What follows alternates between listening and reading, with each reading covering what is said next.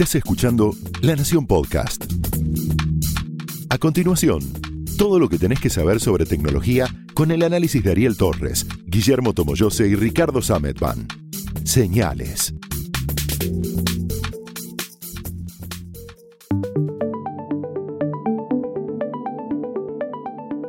Hola, ¿cómo están? Bienvenidos a otro episodio de Señales, el podcast de tecnología de la Nación. Yo soy Ricardo Sametban. Yo soy Guillermo Tomoyose. Y yo soy Ariel Torres, ¿cómo están todos? Bien, muy bien. El tema que queríamos tocar hoy en este día que está divino, está caluroso, está soleado, está hermoso, en este día era el tema de las pantallas plegables. Em, porque hay hubo un montón de, anuncios, hubo un montón de, de, novedades en el último tiempo, sobre todo con dos que a mí me parecen bastante interesantes. Uno es la llegada del Xiaomi Mi Mix Fold, que es el teléfono plegable de Xiaomi, Xiaomi que es en este momento el tercer mayor fabricante de celulares del mundo. ¿Cuáles son los otros dos? No se mataron mucho con el nombre. Claro, los otros dos son Samsung y depende de a quién le preguntes, Apple o, Huawei. Em, pero están, digamos, el, pelotón de punta son esos cuatro. Huawei estaba, parecía destinado a ser número uno para esta época. En el medio se lo cruzó a Trump y quedó metido en, una guerra geopolítica, una, una, guerra fría comercial entre China y Estados Unidos y está pagando las consecuencias con eh, problemas para, para, vender fuera de China. No obstante, tiene también, ya que estamos en el tema, eh, dos teléfonos flexibles, dos teléfonos con pantalla plegable, incluyendo el Huawei Mate X2, porque el anterior era el Huawei Mate X que presentó a principios de año.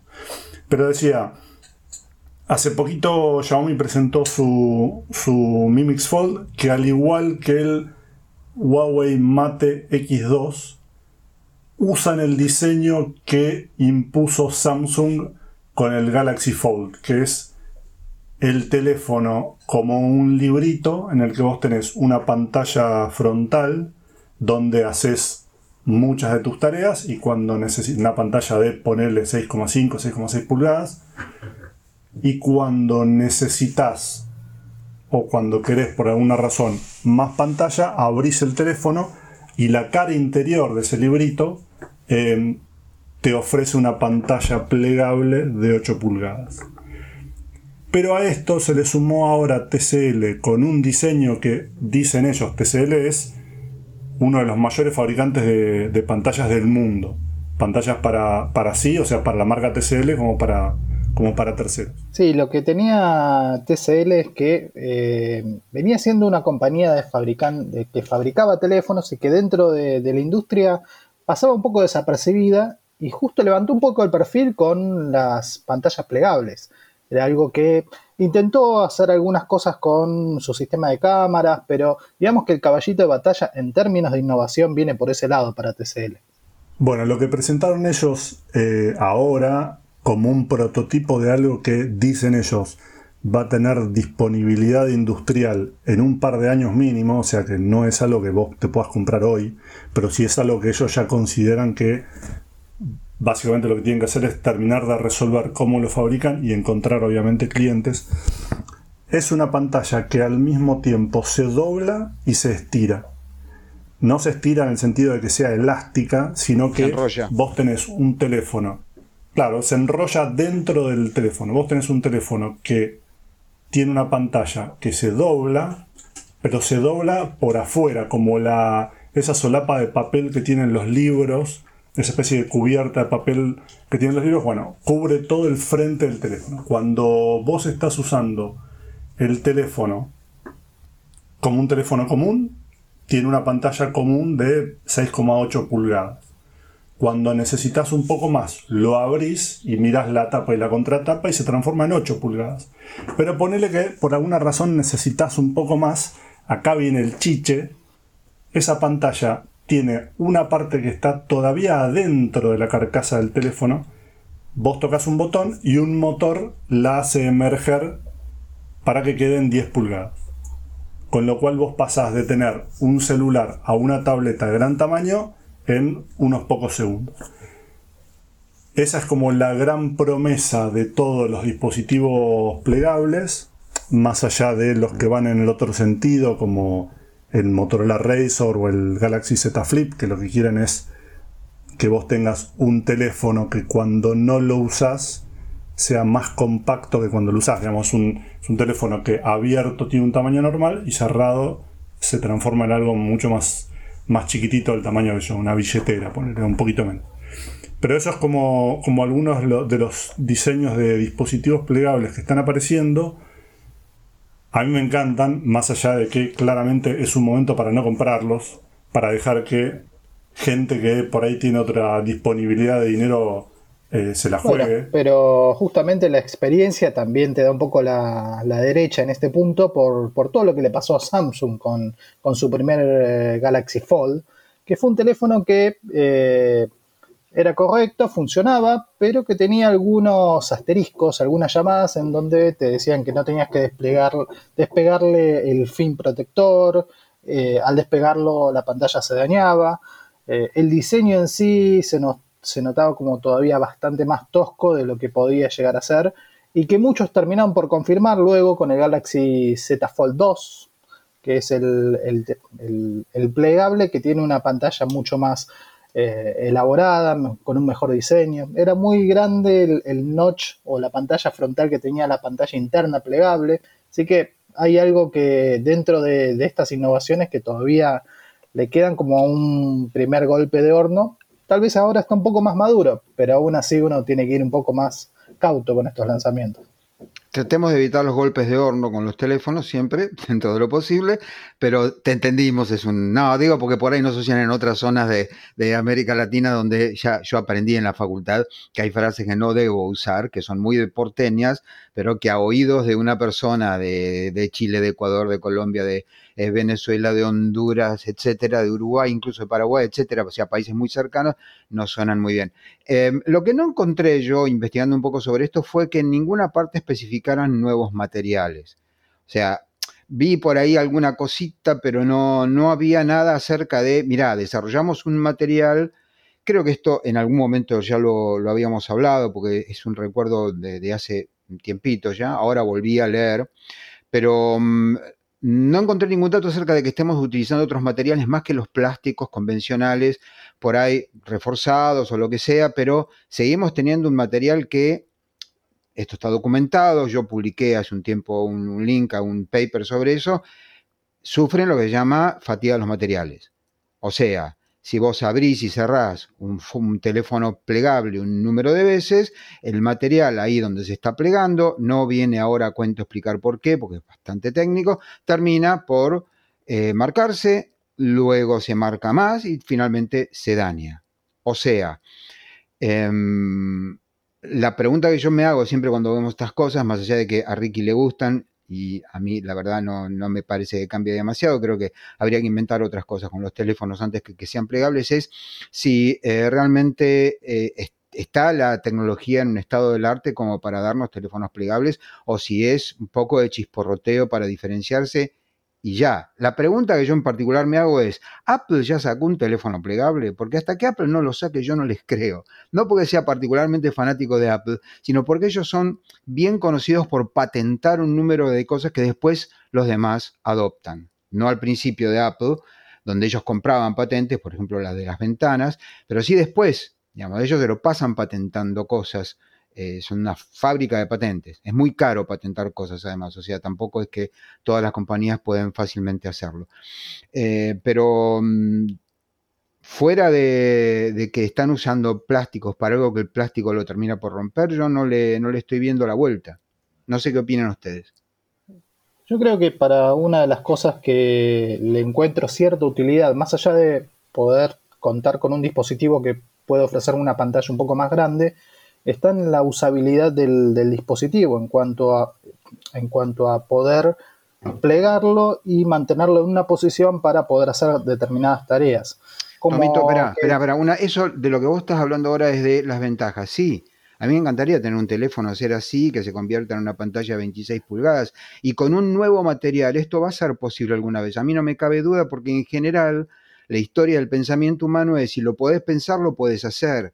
¿Está bien? O sea, alguna vez alguien dijo que no íbamos a poder volar más rápido que el sonido. Y al final Chuck Yeager rompió la barrera del sonido y acá estamos, volar más rápido que la barrera del sonido. Casi cualquier avión de combate lo hace. E incluso tuvimos aviones de pasajeros, como el, Concorde, que volaba más rápido que el sonido. No se podía viajar al espacio. Cerraron la, la, oficina de patentes de no sé dónde, porque el señor de la oficina de patentes dijo que ya se había inventado todo. O sea, huevadas así hemos visto. Ahora, a lo que voy es fuera de las ventajas obvias de tener un equipo que puede cambiar de tamaño a voluntad, ponerle un motor para enrollar una cortinita, me parece que con teléfonos celulares, a mí me suena raro, no, sé qué piensan ustedes. Bueno, en el caso de las pantallas flexibles, em, todos los fabricantes, tanto Huawei como Samsung como Motorola, dicen que se bancan las 200.000 aperturas Em, el cálculo son que te dura 3-4 años, claramente no es un, dispositivo eterno. Y, mm, así como Guille decía que efectivamente el primer Fold tuvo un montón de, problemas de su fabricación, no hubo todavía, digo, no hubo hasta ahora, mejor dicho, em, grandes quejas respecto de los otros modelos. Quiero decir, no parece que los otros modelos hayan tenido el tipo de problemas que tuvo el Fold en su inicio, con lo cual alguna clase de, de arreglo efectivo lo hicieron. perdón, hay Apple tiene un montón de patentes sobre... Sí. Hay una... Sí, no me, no me refería a que tuvieran patentes, sino que tuvieran efectivamente equipos en venta. Em, hay una cosa con lo que vos decís, tampoco los plegables se los sacan de las manos. O sea, tu número total de quejas va a ir, va, a ser directamente proporcional a cuántos vendés. Si los tipos venden 70 millones de teléfonos, van a tener un montón de quejas. Hubo. Digo, por ahí no, por ahí estoy equivocado, o sea, por ahí no, no tengo razón. Lo que digo es, si es plástico normal, en algún punto eso, al abrirlo y cerrarlo, las 200.000 veces te lo debo, lo probaría eh, me suena raro, digamos. Y que no haya quejas está muy bien, pero esto tendría sentido si se hubieran vendido montones. Yo no sé cuántos se vendieron. ¿Se vendieron muchos? No.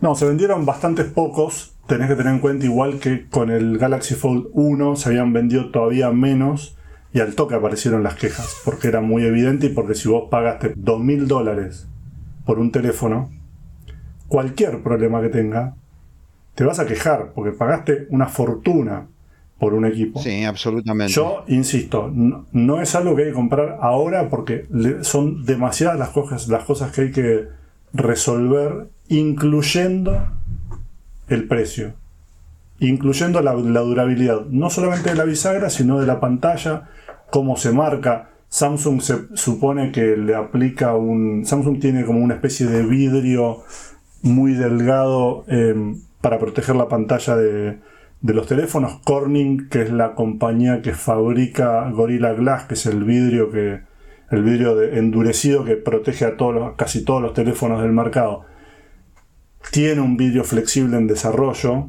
básicamente flexible por lo delgado que es, magia no va a ser, y sin duda ese es el gran problema para resolver, la durabilidad. A mí en lo que, en lo que refiere a la conveniencia, yo le veo algunas cosas atractivas siempre y cuando encuentres un punto de precio que lo justifique. Ponele.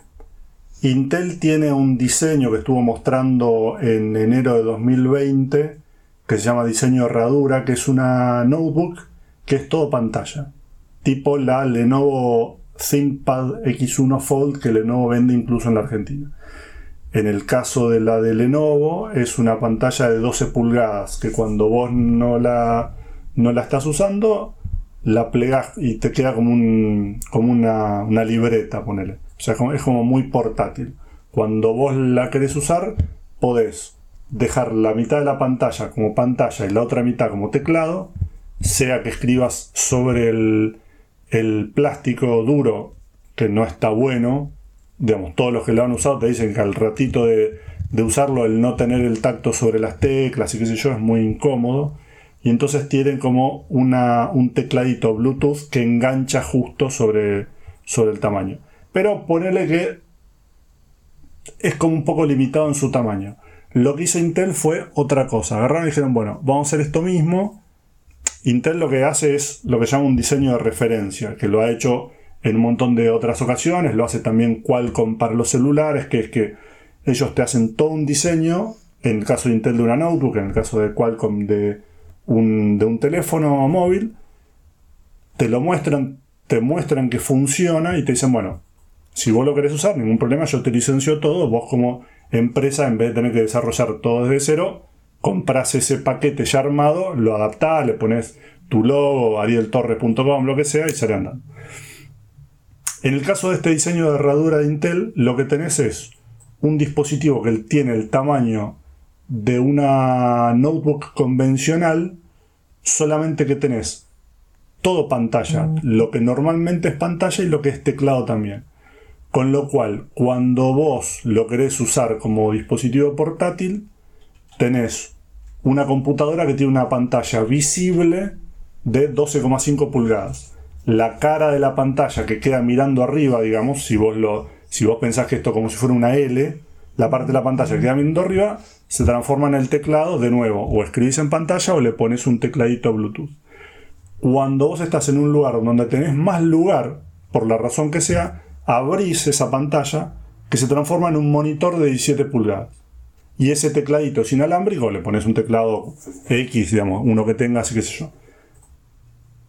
Esa es una de las alternativas que a mí de hecho me parece más atractiva respecto al celular. Creo que la idea de la pantalla plegable es más interesante para un dispositivo grande porque la penalización que vos pagás por una pantalla plegable, que es que el dispositivo es más grueso, es más frágil y qué sé yo, de alguna manera te retribuye con el doble de pantalla si es solamente plegable. Imagínate si además fuera de esta enrollable como, como mostró TCL.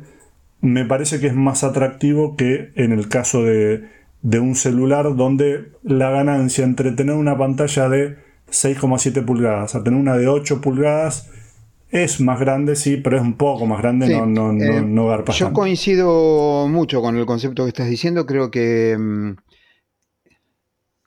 digamos, que tenés razón, que es más, tiene más sentido para pantallas grandes, y también creo que de lo que decís, y un poco de la, digamos, si lo combino con la percepción que tengo de, del estado de la industria en este momento, creo que lo que va a pasar es justamente, no sé si lo contrario, a ver, voy, voy a rebobinar un poquito para que no quede demasiado descolgadas todas las ideas.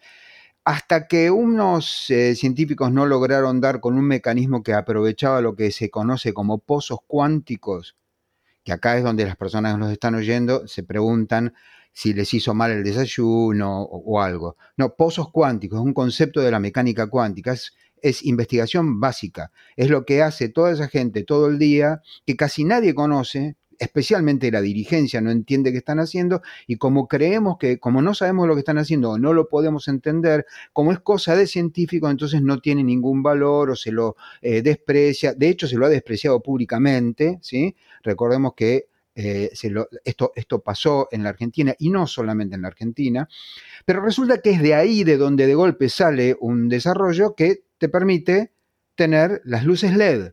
Las luces LED que hoy están cambiando la ecuación energética del planeta, ¿sí? Insisto con el ejemplo en casa. En casa hay 54 luminarias, o sea, lamparitas, para decirlo en porteño. ¿sí? 54 en total, todas encendidas a la vez.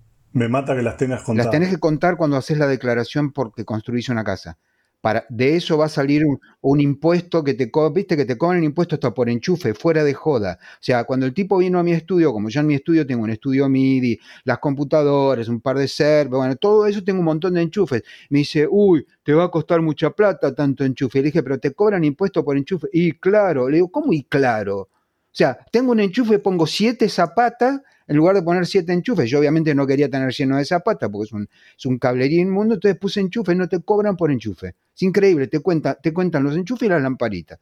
Bueno, volviendo, el resto, digo, es la historia argentina. Eh, las 54 luminarias encendidas a la vez, todas LED, gastan menos que tres de las lamparitas que tenía mi abuelo en su casa cuando yo era chico. Entonces, eso fue desarrollado no en una empresa de tecnología que trata de utilizar plásticos o lamparitas comunes. Vos por mucho que la forzaras a la lamparita común, siempre iba a terminar gastando muchísimo más de lo que gasta una lámpara LED. Entonces, voy a esto. Yo me imagino que en algún momento van a desarrollar pantallas que realmente se estiran. Hasta entonces creo que estamos mirando del lado equivocado. Me parece que es una idea mucho más viable la que desarrolló creo que Motorola ahora con, si no me equivoco, bueno, no me acuerdo el nombre del teléfono, vos me vas a decir, es un teléfono, vamos a ponerlo en el, en el futuro, creo, no sé cuál es, eh, vamos a ponerlo en el futuro, es un teléfono que no importa dónde vos estés, va a ver la pantalla que vos estás usando y tu teclado, vos lo apoyás ahí y es tu computadora. Y después yo me voy a la cocina y la, mesada en mi cocina va a ser una, una, pantalla, o al menos una parte, y yo la voy a poner ahí, se va a conectar igual que hacemos con Wi-Fi. Entonces, el problema no está en que la pantalla del teléfono sea chica, sino que el teléfono está todavía vinculado a una pantalla y una entrada estándar de datos, como es en este caso la pantalla. Ahora, si yo pudiera tener el teléfono que en rigor, si yo le saco todo lo demás, cabe en el bolsillo, es un cuadradito así chiquitito. Me lo meto en el bolsillo con todo, son dos chips, una tarjetita, digo, lo llevas en el llavero. Y eso es todo mi computadora. Todavía no hay tecnología para que vos tengas, qué sé yo, 16 GB de RAM y, 2 TB de almacenamiento. Si todo eso lo pones ahí y además el poder de cómputo de una PC de escritorio, el llavero se te convierte en un, se te convierte en un lanzallamas. ¿Está bien? Pero ahora, ahora te, dejo para terminar la idea, Ricky. Entonces, lo que yo creo es que en el futuro lo que va a pasar es que lo que se va a volver ubicuo es la computadora y las pantallas van a estar un poco por todos lados. adelante, Richard. No, em, esa idea que vos estás planteando es un poco lo que, de lo que se hablaba cuando aparecieron los primeros relojes inteligentes. La idea era que a futuro, y nadie lo planteaba como un futuro de ahora, sino como dentro de muchos años, vos vas a tener eso, toda tu computadora en la muñeca con una pantalla mínima para ver la hora y ver un par de notificaciones y cuando necesitas algo un poco más sofisticado, sobre todo en tamaño de, pantalla, vinculas el reloj con una tele, un monitor, una pantalla enrollada que llevas en, la mochila, lo, sé, lo que sea, y vas, este, vas ampliando. Ahora, Guille, yo me quedé pensando, así como hablamos de... Em, de toda esta idea de ampliar eh, la superficie que vos tenés disponible para, para laburar. Vos estuviste probando varias computadoras que tienen como una cosa intermedia, que son estas notebooks tipo la. hay una, una ZenBook o no, una Zen algo, que, tienen dos pantallas. ¿Qué onda? Sí, lo que tiene Asus con este tipo de modelos es que empiezan a sumarle pantallas secundarias. Es algo que en, la industria, en la parte móvil, en la parte de los teléfonos móviles, eh, LG ya estuvo evaluando algunos modelos que te ponen una pantalla secundaria en la parte frontal o del, otro lado. También hubo algunos modelos en donde eh, podías ver las notificaciones aún teniendo el teléfono boca abajo. Lo que hace Asus en este punto es sumarle pantallas adicionales. No estamos hablando de pantallas flexibles, sino que estamos viendo de pantallas rígidas en los dos paneles del equipo, donde podés tener una continuidad o como un, segundo touch bar, como los que tienen las MacBook, pero mucho más grande. Y a su vez también acompañado con la función de poder tener una superficie táctil con funciones extra en, en el touchpad de la notebook. Eso lleva a que tengas algunos cambios de diseño muy grandes porque el teclado, todas las teclas se van hacia el borde inferior y te quedan un poco las muñecas colgadas en el aire. Hay algunos modelos que te traen como un apoya muñecas extra, en algunos modelos no, depende, pero es una otra, vuelta de encontrarle otra forma de poder utilizar una computadora portátil a la cual se le van sumando siempre cada vez más pantallas, o sea, por un teléfono o con una tableta con soluciones más rústicas a través de una conexión Wi-Fi, una conexión eh, cableada. Bueno, esto justamente lo que hace es integrarla dentro de, la notebook y es algo que esos modelos, la, línea ZenBook es la que se caracteriza por tener estos dos tipos de pantalla. Eh, por ahí es un poco más útil para tener como accesos directos a la hora de editar un video, un audio, mientras uno tiene una pantalla principal. Eh, creo que va un poco por ese lado, por cierta eh, área de trabajo amplificada dentro de, una computadora de portátil.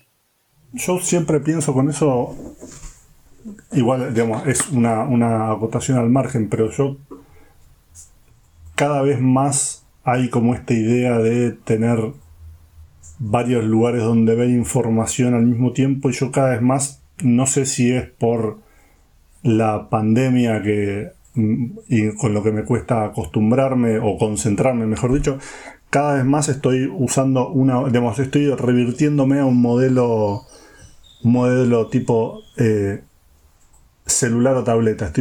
Tengo una sola pantalla, en, una sola aplicación en pantalla y no, digamos, esta idea que nació de las ventanas de poder tener varias aplicaciones en pantalla al mismo tiempo, poder ocupar toda una pantalla con un montón de, de paneles de información de fuentes diferentes y yo eh, lo tengo cada vez más, más reducido, no sé si soy si soy yo o si me estoy, digamos, es una cuestión de, creo que son, de costumbre. Creo que son estilos, Richard. A mí me pasa exactamente lo contrario, digamos. Y, me parece que, es, perfectamente lícito porque vos ahora podés hacer eso. Antes medio que estabas limitado.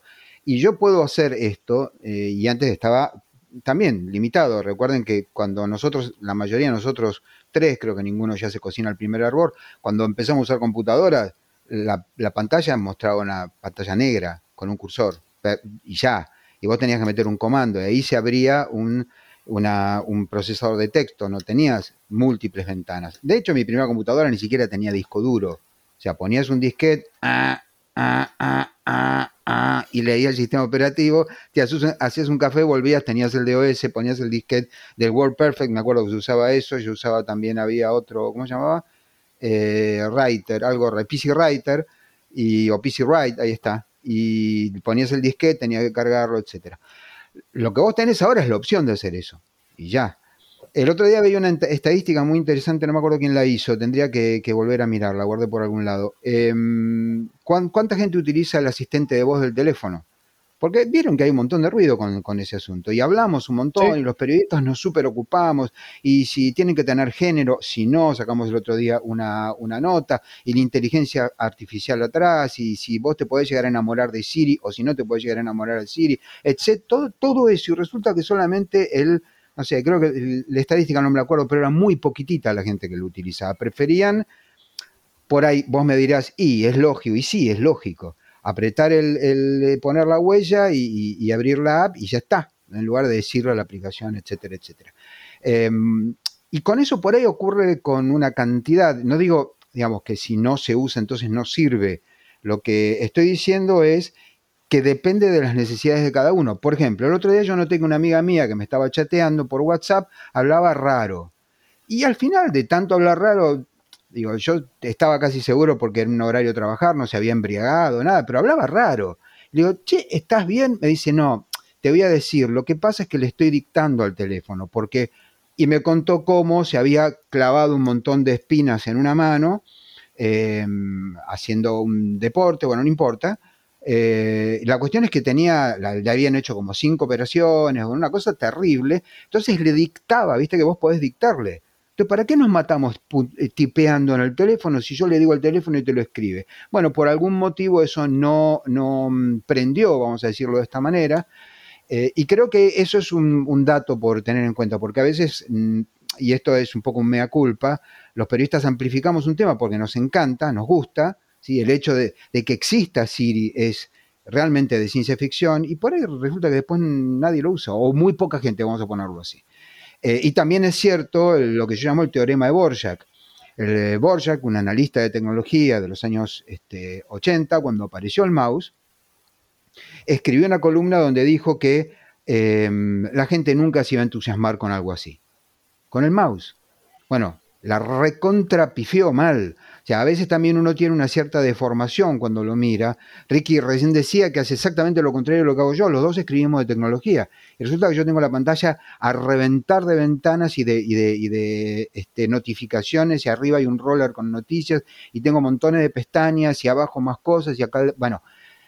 Pero esto también es muy idiosincrásico. Cada cual usa la computadora. Lo bueno es que podemos hacerlo.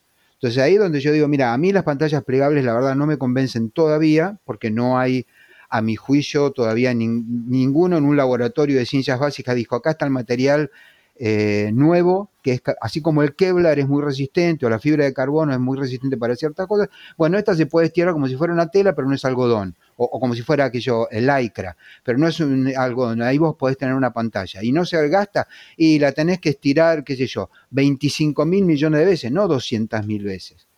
Los teclados tienen una resistencia de más o menos un millón de, tecleos, los normales. Yo los reviento porque meto un millón y medio de caracteres por año de notas en el diario, sin contar WhatsApp, el correo electrónico, Twitter, Facebook y, WhatsApp de nuevo y WhatsApp otra vez. O sea, al final me tuve que comprar esto, miren, y ya está, están empezando, ¿lo ven?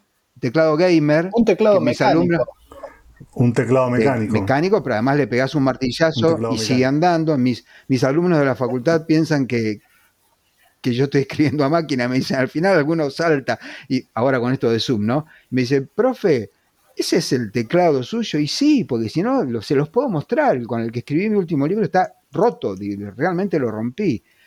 Entonces, em, el hecho de que a mí por ahí no me convenzan, que a Ricky sí, no, no, digamos, todavía queda cuál es el juicio del público para usarlo. Por ahí al final se le encuentra una, un uso. Sí, por lo pronto a los fabricantes no, se han quedado solamente con la moda y no ha, quedado, no ha sido un, desarrollo que, quedó solamente en el, Galaxy Fold y en, los problemas que tuvo en su primera generación. Eh, fue algo que dentro de todo, distintos fabricantes, distintas compañías se sumaron a esa ola, siguieron apareciendo distintos modelos e incluso se fueron extendiendo para ya dejando de lado el teléfono y la tableta, a los televisores. Si, ahora podemos estar hablando de, del G. sí, el televisor ese que se levanta. bueno, eso me parece genial. sí. Que de vuelta tiene una muy, muy buena tiene, porque justamente en tu habitación, una de las cosas que decían los fabricantes es, ¿por qué nosotros tenemos televisores en una habitación?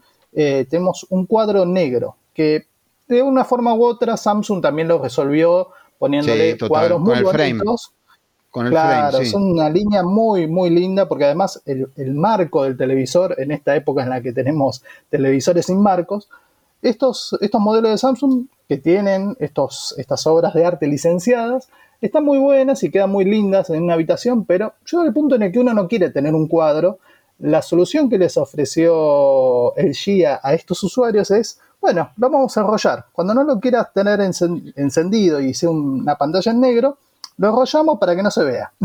Esa es una solución. Esa idea a mí me parece. Está bien, esa idea a mí me parece buenísima. Y apunto lo siguiente, acá al costadito. ¿Cuántas veces vos encendés tu televisor en el dormitorio, vamos a poner, por día? A lo sumo una, digamos. Dos. Cambio el teléfono, vos lo desbloqueás 600 veces por día. Contá de hoy hasta el lunes que viene, cuando nos volvamos a encontrar para grabar, cuántas veces vos pusiste la huella y vas a ver que no es igual. Entonces, ese televisor, que por otro lado es extremadamente costoso, tampoco es, es un televisor que, digamos, no es que vos vas a comprarte eso y se te rompe, te importa tres soberanos, bueno, se me fue la palabra. Em, pero digo, me parece un uso buenísimo, tiene sentido. Ahora, todavía no le encuentro qué lógica, ahora para los que no se están oyendo y no nos pueden ver, estoy mostrando mi teléfono, qué lógica tendría que esto se pueda estirar para mí hoy. pero bueno, de nuevo, por ahí para, para otras personas sí. Esto es algo que nosotros como analistas no lo podemos predecir. O sea, es muy temprano para saberlo. Pero el ejemplo tuyo es muy bueno, sí. Una de las cosas que por ahí puede llegar a ser como una puerta de entrada al mercado, no digo masivo, pero que pueda venderse un poco más, este tipo de tecnologías, vienen por el lado de los modelos más pequeños, los similares al Galaxy Flip, una, pantalla normal que se hace un teléfono más compacto, explota un, diseño nostálgico que es el, flip, el, clamshell o el teléfono con tapita, y, al igual que el Razer, que, que, fueron tanto Motorola como Samsung los dos que apostaron por este diseño, son teléfonos que tienen un precio un poco más accesible de lo que mencionaba Ricardo, que eran 2.000, 2.500 dólares para un eh, bruto teléfono con pantalla con dos pantallas, porque es una pantalla plegable y una externa en algunos casos, y con una muy buena cámara, como pasa con el, con el Z Fold 2. Eh, creo que por ahí puede ser que con los modelos más pequeños, un, diseño más compacto puede llegar a tener un poco más de difusión en el mercado y no ser algo muy, muy masivo. Sí, también hay toda una apuesta de las pantallas más, sobre todo las flexibles, no tanto la plegable, ¿no? Hay que hacer esa, esa distinción entre la plegable, que es que vos la, la podés obviamente doblar en dos, y la flexible, que simplemente la podés curvar eh, sin que se dañe. Tenés desde los monitores gamer que hay ahora, que son monitores curvos que para darte una sensación envolvente. Y también hay, claro, exacto, es, flexible, pero digamos, lo, definís en una, en una forma y después queda, queda fijo. Hay mucho interés de, por, este, por usar este tipo de pantallas, tanto en la industria automotriz, porque así como hace muchos años lo que fue una gran novedad fue los paneles que no tenían que ser rectangulares, sino Sharp fue la primera que encontró la manera de hacer un panel que fuera curvo, por ejemplo, y entonces vos lo podés adaptar como se te canta el tablero del auto. También está la idea de que pueda tener toda la flexibilidad que vos quieras para que le puedas poner una onda, que le puedas hacer como una, hacerle como una suerte de saliente para hacer una división entre dos partes de la, información y demás. Y después también hay mm, em, mucho interés para este tipo, para aplicar este tipo de, mm, de pantallas flexibles en electrodomésticos. O sea, en ir más allá de la tele, obviamente, y empezar a poner pantallas de diseño totalmente irregular. Irregular quiero decir que no sea el rectángulo negro, sino que pueda ser algo muy curvo, que pueda ser un cilindro con información y que vos de repente tengas eh, paneles con, con datos eh, en toda la, en toda la, toda la cocina con, con otro tipo de, de, diseño y con otro tipo de funciones. Obviamente para esto lo que falta por lejos es que baje el precio, ¿no? Porque uno de los grandes problemas que tenés hoy es que todo esto sigue siendo una, una tecnología carísima y la, deja fuera del mercado. Yo me acuerdo hace, mm, debe haber sido hace 20 años fácil, cuando empezó a aparecer la tinta electrónica, que había una compañía llamada Papyrus, que lo que pensaba era vender un dispositivo que era un tubo en el que cuando vos querías leer el diario, porque en esa época todavía se hablaba de leer el diario y no simplemente ver las noticias en Twitter, lo que sea, vos desplegabas, desenrollabas, como si fuera un papiro justamente, esa hoja de tinta electrónica y veías las noticias de, del diario. O sea, digamos, no es una, no es una idea nueva todo esto que se viene que se viene desarrollando, pero que plantea, como bien decía Ariel, un montón de, de alternativas nuevas, sea la tele, como decía Guille, sea el, el, teléfono, sea cualquier otra cosa que todavía no se nos esté ocurriendo, pero que la tecnología permite que se pueda llegar a lograr. Muy bien.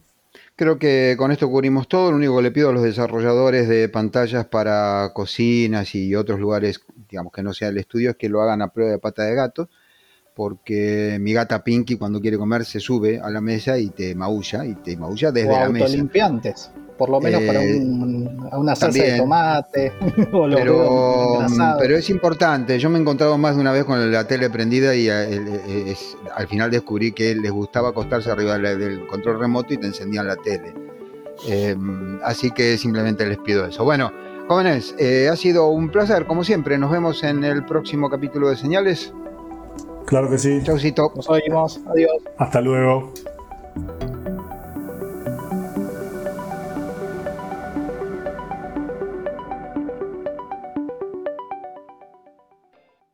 Esto fue Señales, un podcast exclusivo de La Nación.